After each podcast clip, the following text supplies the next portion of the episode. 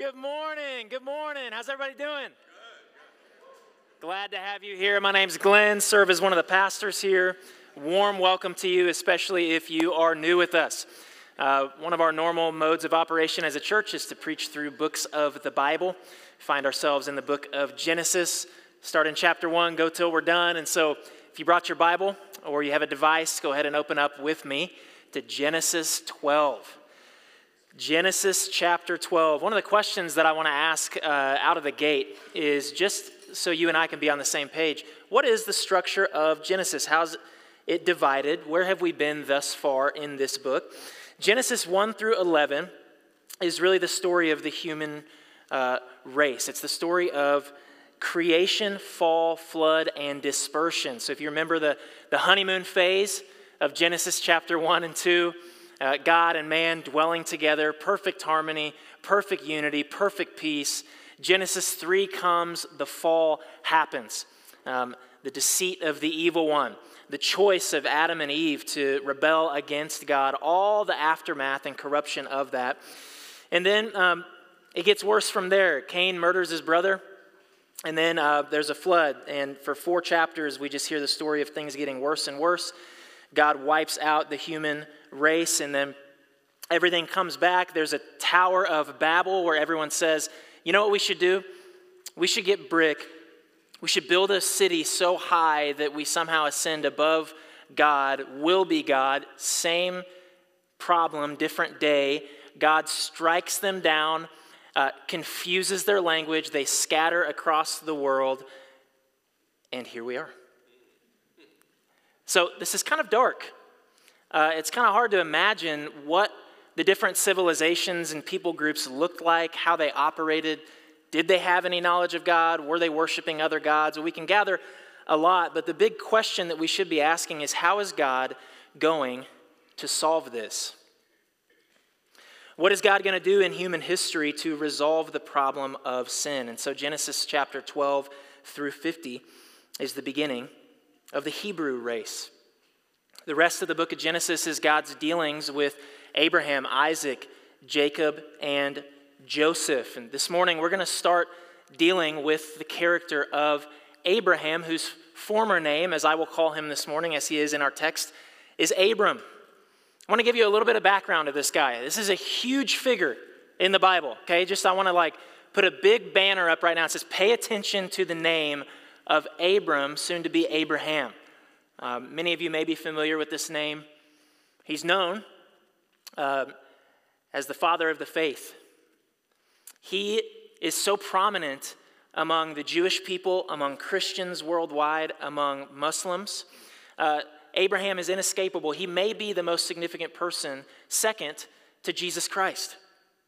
So it's good that we would pay attention to who he is. And his genealogy is he comes from Noah's son, Shem. He's a part of his line. There are 16 chapters in Genesis that are devoted to Abram. Listen to this his name appears 294 times in 27 books of the Bible. Not a minor character. He's mentioned in 11 New Testament books, all four of the Gospels included. The nation of Israel and Jesus, the Messiah, will come from Abram's seed. His name means exalted father, and when it's changed later to Abraham, it means father of a multitude. Three times in Scripture, in very significant terms, he is called the friend of God. Now, we get an answer to the problem of the world beginning with Abram and God's call on his life. It's dark. Sin has ruined everything. Once again, the people of God have rebelled. It reminds you of Genesis chapter 1. It's dark. The earth is formless, it's void. Then God speaks. So it is in Genesis chapter 12. God speaks. Comes out of nowhere, calls this man. And one of the biggest blessings, just by, by way of introduction this morning, one of the biggest blessings of Genesis chapter 12 is often overlooked. I want us to just think for a moment, very, very practically, common sense about this. The fact that God reveals himself in the first place. is grace. It's a miracle. Now, all the law, the prophets, the history of God's people, the scriptures, they come from what begins right here in Genesis chapter 12. It's all showing God's character, it's all showing God's personality, it's all showing what God is like, and it's showing his work to set apart people from beginning to end who would represent him, who would have faith and dependence on him, who would be different in the world, who would trust in him, who are reconciled to him, who call him friend, who call him shepherd, who call him teacher. God did not have to do this, church. He didn't ever have to reveal himself to us. Do we recognize this? And yet he does. And he does it for his own glory and his own namesake. If you read throughout Scripture, you see that all the peoples of the earth might know him, that all mankind would know him, that all nations would know him. And what would they know about him? They would know that he is powerful, that he is the Savior, that he is the Redeemer, that salvation belongs to him, that he is the mighty one, that he is holy. This is our God. Author John Walton, he says this, it won't be on the screen, but he says, Hope, listen to this, hope is a commodity in short supply in a world without revelation. In the ancient world, there were few atheists. Their primitive understanding of the natural world allowed no options such as naturalism to fill the gaps left if deity were eliminated from the picture. Everything was attributed to the favor or anger of the gods. With no revelation, however, there was no way to know what pleased and what angered them. In a well known Assyrian prayer entitled A Prayer to Every God, the worshiper seeks to appease a deity from his anger over an offense that the worshiper has committed. But there are two problems, church. Number one, the worshiper doesn't know which God is angry. And number two, he doesn't know anything he's done wrong. He therefore addresses each confession he makes to, quote, the God I know or do not know, the goddess I know or do not know. He's ready to confess ignorantly eating forbidden food or invading sacred space, anything to appease. His frustration overwhelms us with sympathy as he expresses his hopelessness. Here's his prayer Although I am constantly looking for help, no one takes me by the hand. When I weep, they do not come to my side. I utter laments, but no one hears me. I am troubled. I am overwhelmed. I cannot see. Man is dumb. He knows nothing. Mankind, everyone that exists, what does he know? Whether he is committing sin or doing good, he does not even know. City Light, this is what pales people who have no revelation. This is the life that we are yet left to leave, the nightmare of those who live in a world without revelation. And I just want to bring good news to us this morning. Before we even read the Word of God, can we just celebrate that we have it? Can we celebrate that we have revelation from God that leaves us not speculating and guessing about who He is, His heart, His plan for the whole globe, where we're from, where we're going. We have it all. God has been so good to reveal it to us. How sad and honestly, how pitiful that we would ever let this become commonplace to us. How heartbreaking that we would ever take the Word of God for granted. I want you to think about your story right now. How you ended up here in this seat at this church on this Sunday morning. At some point in your life, God revealed himself to you.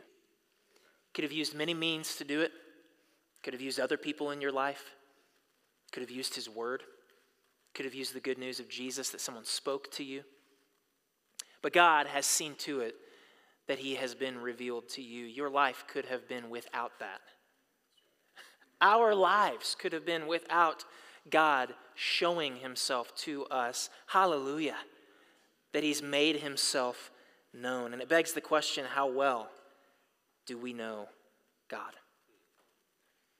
Church, if we were lost, if we were in darkness, if we were without hope, if we were without truth, if we were without love, then this God who has made himself known to us, granted us all truth, all love, all grace, all mercy. Why would we not want to open these pages to know their author? Why would we not want to know the person who so loves us? Why would we not want to grow in friendship with him? Why would we not take advantage of the, the offering that he's given? The hand extended to us that says, Come, know me. I know you already. Come, know me. I want to be known by you. So, let's dive into Genesis chapter 12, beginning in verse 1, as God speaks and begins to make himself known. Now the Lord said to Abram, Go from your country and your kindred and your father's house to the land that I will show you. And I will make of you a great nation, and I will bless you and make your name great, so that you will be a blessing. I will bless those who bless you, and him who dishonors you I will curse. And in you all the families of the earth shall be blessed. I just want to take inventory of the promises that God makes right here in this moment. Uh, if you look at verse 2, he says that he will make Abram into a great nation. Already there is tension in this story that you may not even know about. And here it is. In the previous chapter, verse 30, we learn something of Abram. He's married to a woman named Sarai, later to be named Sarah. And Sarai is old and barren. She's unable to conceive. Abram's an old dude with no kids. And here is God saying, Abram, I will make you into a great nation. Something miraculous is going to have to happen. He also says, if you pay attention, I'm going to make your name great. This is in direct contrast to the previous chapter where, quite literally, the people building the Tower of Babel said, Let's make a name for ourselves. Church, I want you to know that's not the way the world works. If someone's going to have a name, it's going to be because God has bestowed it on them. It's going to be because God has given it to them. And so here's a humble man, a man filled with faith, and God says, I will make your name great. You won't make it great, I will. He continues and he says, All the families of the earth will be blessed because of you. Um, he says, I will bless those who bless you, and him who dishonors you, I will curse. I, I just want to pause for a second and show you how this actually has bared itself out in history. Not only throughout the Bible do we see that people who come against the nation of Israel, it doesn't go well for them. But in history since then, we learn, pastor and author Don Barnhouse, he helps us understand that historically speaking, this has continued. Church, think about this. When the Greeks overran Palestine and desecrated the altar in the Jewish temple, they were soon conquered by Rome. When Rome killed Paul and many others and destroyed Jerusalem under Titus, Rome soon fell. Spain was reduced to a fifth rate nation after the Inquisition against the Jews. Poland fell after its Jewish massacre, which preceded Hitler's Germany, which went down after its binge of anti Semitism. Britain lost her empire when she broke her faith with Israel. Those who bless you, I will bless. Those who dishonor you, I will curse. It's crazy to see how this promise has played out to this very day. Now, the question that remains is how is Abram going to respond when God comes out of nowhere and drops all of these promises on him? Let's continue in verse 4. It's quite simple. So Abram went. As the Lord had told him, and Lot went with him. Abram was 75 years old when he departed from Haran, and Abram took Sarai his wife, and Lot his brother's son, and all their possessions that they had gathered, and the people that they had acquired in Haran, and they set out to go to the land of Canaan. When they came to the land of Canaan, Abram passed through the land to the place at Shechem, to the oak of Moreh. At that time, the Canaanites were in the land, and then the Lord appeared to Abram and said, To your offspring I will give this land. So he built there an altar to the Lord who had appeared to him. From there, he moved to the hill country on the east of Bethel and pitched his tent, with Bethel on the west and Ai on the east. And there he built an altar to the Lord and called upon the name of the Lord. And Abram journeyed on, still going toward the Negeb. Church, this is the story of a guy who moved forward in faith. He built altars, called upon the name of the Lord. Built altars, called upon the name of the Lord, journeyed on, built altars, called upon the name of the Lord. His answer before he met with God every time was yes. His yes was on the table, and there is one thing that Abram is recognized for in Scripture, and it is his faith. Uh, the theme of faith is paramount in the Christian life, is it not? The theme of faith is paramount in Scripture and the story of the Bible and the story of the world. God loves faith. And in Hebrews 11, 8 through 10, we learn by faith, Abram obeyed when he was called to go out to a place that he was to receive as an inheritance. And he went out not knowing where he was going. By faith, he went to live in the land of promise, as in a foreign land, living in tents with Isaac and Jacob, heirs with him of the same promise. For he was looking forward to the city that has foundations, whose designer and builder is God. In Hebrews, we get this hall of faith. This is a chapter in Scripture that goes out of its way. God goes to great lengths to honor particular characters in the Bible who exercised faith. What is faith? Faith is the assurance of things hoped for and the conviction of things not yet seen. Can I say that again? Faith is the assurance of things hoped for and the conviction of things not yet seen.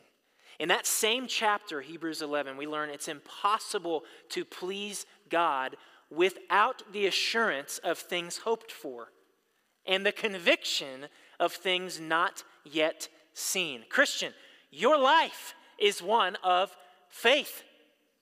You and I, we've not seen God but we know him to be real. We've not seen the new heavens and the new earth. We've not seen Judgment Day, but we know them to be real. Abram is merely picturing to us a model for depending on God, trusting God, anchoring his life on God's sovereignty. If you actually go back to verse 1, don't skip over it. Verse 1 God's command is to go from your country, your kindred, your father's house. Abram's background is that he is from a place called the Ur of the Chaldeans. This is a place that was not a hill with a tent on it on the side of a mountain where Abram just woke up one day and heard God's voice. This is a place that had some 300,000 people. Abram was in the midst of a place that had economic success, commerce, industry. He was in the midst of a pagan nation, polytheistic, idolatrous. They worshiped the moon. This is the place where he's coming from, and, and it's not natural, y'all. It's not normal to leave land, to leave country, to leave family, to leave relatives. That's not normal for someone to do that. There's so much personal and social and financial risk involved with that. But when God speaks, Abram listens. Faith is going, yes, but it also means, faith also means this, it also means leaving something. In your life, you've not only said yes, Christian, in faith to Jesus, but in saying yes to what lies ahead, there are things that you have said, I must leave that behind. There's certain reputation or security or a way of thinking or a way of living or a way of believing or a way of spending or a way of choosing that you've had to leave behind and you've seen it benefit you. In your life and mine, God is always calling, God is always leading, God is always inviting, God is always prompting. Church, faith is not just here. Do you hear me? Faith is not just agreeing to something intellectually, faith is doing. Faith is obeying. Faith is going. You remember the old song, Trust and Obey? There's no better way to be happy in Jesus than to trust and obey. It is impossible to please God without faith. And here's the good news. In Galatians chapter 3, Paul is looking back to this part of the story. In Galatians 3, New Testament, here's what he says He says, In the same way, Abraham believed God, and God counted him as righteous because of his faith. The real children of Abraham, then, are those who put their faith in God. What's more, the scriptures looked forward to this time when God would make the Gentiles, that's the non Jews, right in his sight because of what? Their faith. Listen to this next verse. God proclaimed this good news, this gospel, to Abraham long ago when he said, All nations will be blessed through you. So all who put their faith in Christ, who came as the seed from Abram, share the same blessing Abram received because of his faith. Sing it with me. Father Abraham. I'm just kidding. Okay. Some of you are like, that's, I didn't want to go to that church today. Um, now, lest we view Abram as something more than he is, let me ruin your opinion of him by continuing the story. Okay? He's a man of great faith, recognized for such, but we just get into a bizarre episode here. There's no getting around it. It starts in verse 10. Here's kind of the inciting incident. Now, there was a famine in the land, so Abram went down to Egypt to sojourn there, for the famine was severe in the land. Now, listen, this is a legit issue. Famines are serious. But he is leaving and putting the promised land at risk and vulnerable. He's leaving the place he's supposed to be to go down to Egypt. It's very hard for him in this moment, I'm sure, to trust God's promise. So he departs from it. In the, means, in the meantime, he's displacing his family. And then that's not all. Continue with me in verse 11. When he was about to enter Egypt, he said to Sarai, his wife, I know that you are a woman beautiful in appearance, and when the Egyptians see you, they will say, This is his wife. Then they will kill me, but they will let you live. Say you are my sister, that it may go well with me because of you, and that my life may be spared for your sake. When Abram entered Egypt, the Egyptians saw that the woman was very beautiful. And when the princes of Pharaoh saw her, they praised her to Pharaoh, and the woman was taken into Pharaoh's house. And for her sake, he dealt well with Abram.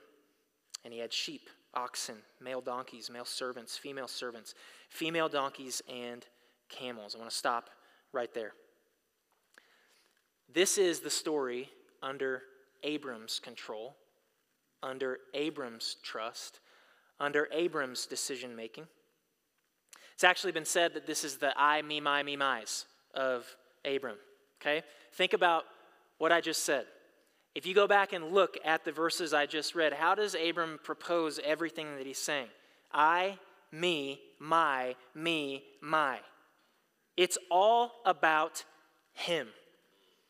No trust in God. Now, it's good practice here to remember that we carry 21st century lenses of interpretation with us when we read our Bibles. We have to be aware of that. It's certainly Sarai's physical beauty mean, it's what it says after all, right? No doubt.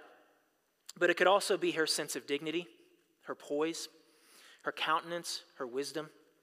All could have contributed to Abram's observation because this was a culture that looked to cement power and political influence, not through just lustful desire, but through marriage. Regardless, let's make no bones about it. This is Abram treating his bride as transactional. This is not good. Everything is about him. In fact, famine, you probably never thought about this, famine doesn't last for a short time. Like we read this and think this was like kind of a, a one night, two night thing that happened. Scholars say this could have been like a decade.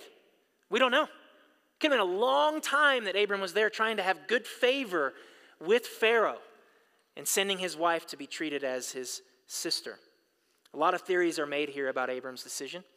Uh, theories that either vindicate him give all sorts of defense to his character in order to maintain his reputation, or accusations, floodgates about him exposing the, the patriarch of our faith as an abusive criminal church. I don't want you to miss this. In fact, keep this in mind always when you're reading your Old Testament. The main character here is not Abram. The main character here is not Abram. We're not meant to read this chapter and to grab things that we should or shouldn't do, moral principles that we should live by from Abram and his decisions in Egypt. He's not our role model for good or bad. We don't want to principalize Abram. The text doesn't give us anything from God that condemns him or celebrates him. Now, the main character is about to show up. The main character has been silent in this whole section, and now he's going to redeem what happened. The main character is God, and I want to show you right now what happens when God is in control. I want you to pick it up with me in verse 17. Huge words right here, but the Lord afflicted Pharaoh and his house with great plagues because of Sarai, Abram's wife. So Pharaoh called Abram and said, What is this you've done to me? Why did you not tell me that she was your wife? Why did you say she is my sister, so that I took her for my wife? Now then, here is your wife. Take her and go. And Pharaoh gave men orders concerning him, and they sent him away with his wife and all that he had. Can we all agree that it's going to take a lot of growth for Abram to make it through this? 16 chapters. This is the very first thing that happens when stuff is not perfect. He needs to grow in wisdom, and uh, he indeed does as the story goes on. But, church, don't miss this. Here's the good news God chooses, God elects, God purposes, God sets his love on flawed and ordinary people. I want you to think about your life right now. How worthy you should be that the God of the universe would set his love and his affection and his grace and his mercy on you. How worthy you are to receive all forgiveness, all pardon, power from on high, the Holy Spirit dwelling in you.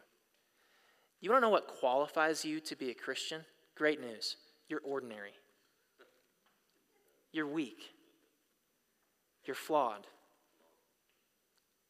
Christian, I want you to understand that Jesus loves you now. He loved you then. He does not love some future version of you. He loves you. He sets his delight on you on your worst days, in your worst moments, after your worst decisions. Do you feel like a failure today coming in here?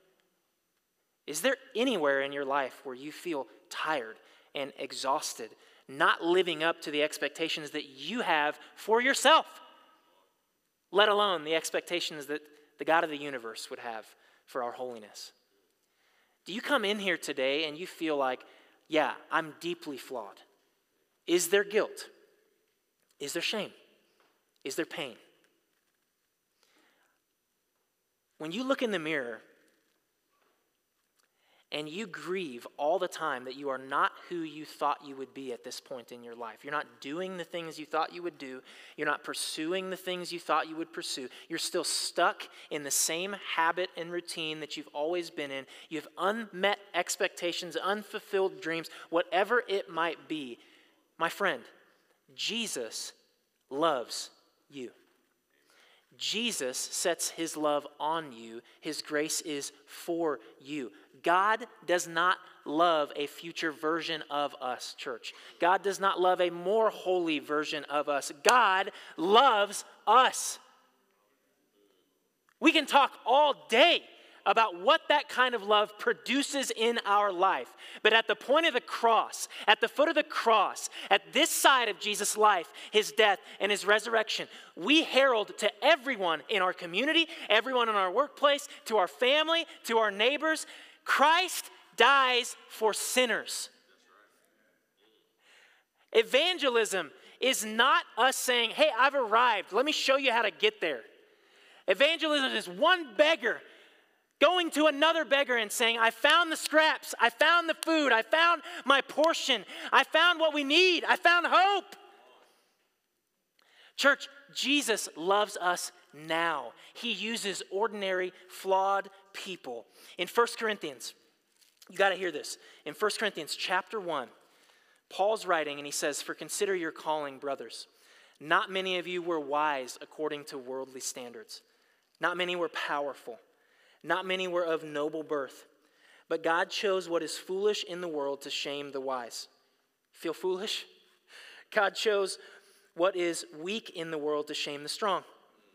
God chose what is low and despised in the world, even things that are not, to bring to nothing things that are, so that no human being might boast in the presence of God. And because of him, you are in Christ Jesus, who became to us wisdom from God, righteousness and sanctification and redemption, so that as it is written, let the one who boasts boast in the Lord. Church, when Jesus in Luke chapter 13 is giving a picture of his kingdom, he says in verse 18, What is the kingdom of God like, and to what shall I compare it? It is like a grain of mustard seed that a man took and sowed in his garden. And it grew and became a tree. If you're a person in here this morning, you feel like your faith is weak. You're not a towering person of faith. Your track record thus far hasn't been someone who's filled with faith, but it's there. Small is the greatest component in the kingdom of God.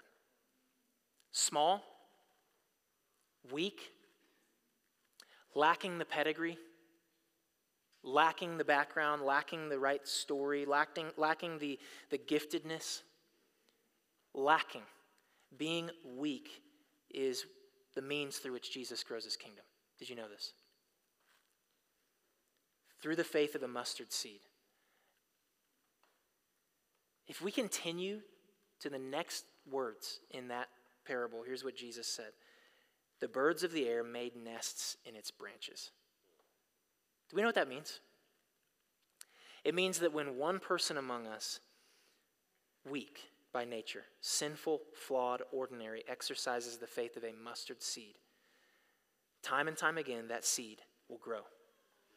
And it will not just benefit that person, just like God's blessing on Abram's life did not just benefit him.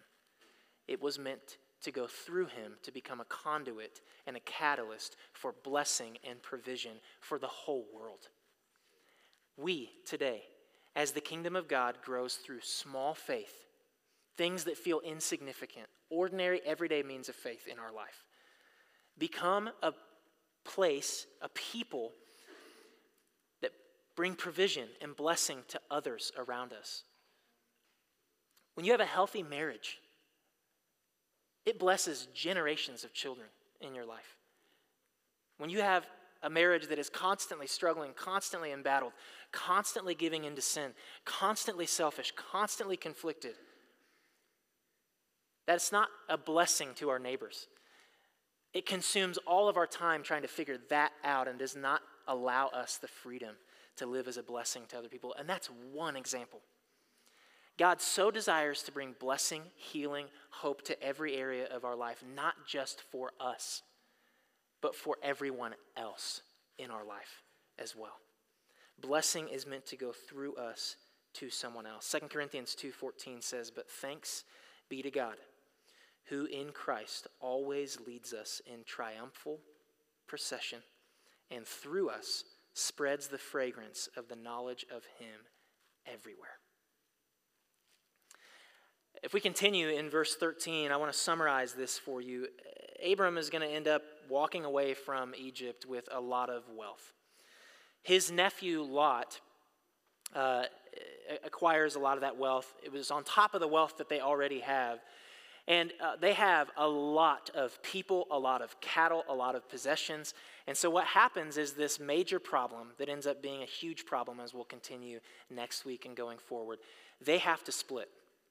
Abram says, Lot, why don't you just take the area of land that you see that you want, go settle there with all of your cattle, all of your possessions, all of your people. I'll go over here. And indeed, that happens. And so when that happens, Genesis 13, 14 through 18 comes. I want to read this for you. This is God signaling I need to wrap this up. Verse 14. The Lord said to Abram, after Lot had separated from him, Lift up your eyes and look from the place where you are northward and southward and eastward and westward. For all the land that you see, I will give to you and to your offspring forever. I will make your offspring. Remember, he doesn't have any kids, church, as the dust of the earth, so that if one can count the dust of the earth, your offspring also can be counted. Arise, walk through the land and the breadth of the land, for I will give it to you. So Abram moved his tent and came and settled by the oaks of Mamre, which are at Hebron, and there he built an altar to the Lord. I want to close with this this morning. The biggest takeaway from these chapters of Scripture have to be who God is and what he promises. Over and over and over again, despite Abram, despite his decisions, despite the hiccups, did you know God is writing a story in our world, church? Over and over again, he says, I will, I will, I will, I will, I will, I will, I will. I will. You know what Jesus says when he's talking about the faith of the church? He says, On this rock I will build my church, and the gates of hell will not prevail against it. The story of City Light Bennington, the story of your life and mine, is the story of a redeemed people who have a God who, who says, I will. That's our life, that's our testimony. God said He would, God is, and God will. And time and time again, we will be tempted to doubt. Time and time again, we will be tempted to, to not trust God's promise in our life, but He says, I will. And so I want to pray right now a prayer over our church. I want to pray that if you've not heard it yet this morning, you would hear God's voice and you would think about the promises that He's made through His Son, Jesus. I'm going to pray those over us right now. Would you pray with me? God, thank you that you say, I will give you forgiveness. Thank you that you say, by faith, I will pardon you. I will bless you with every spiritual blessing in the heavenly realms. I will make you my son or daughter. I will free you from sin's penalty and power. I will transfer you from the kingdom of darkness into the kingdom of Jesus. I will hold you and keep you, that you will never be snatched from my hand. I will always be with you. I will. God, would the declaration of our life be that you are a God who will? Would you mark us by faith, trusting in your word and your promises? Thank you, Jesus, that in you, you have. Thank you, Jesus, that beginning back in chapter 12 of Genesis, a picture began to be painted of one who would come, who would be faithful, who would live the life that we could never live, who would die the death that we deserve as our substitute, who would rise again to new life and give us resurrection power, who would make us a new creation. God, you will, you have, you will come again. Thank you, Jesus. It's in your name we pray.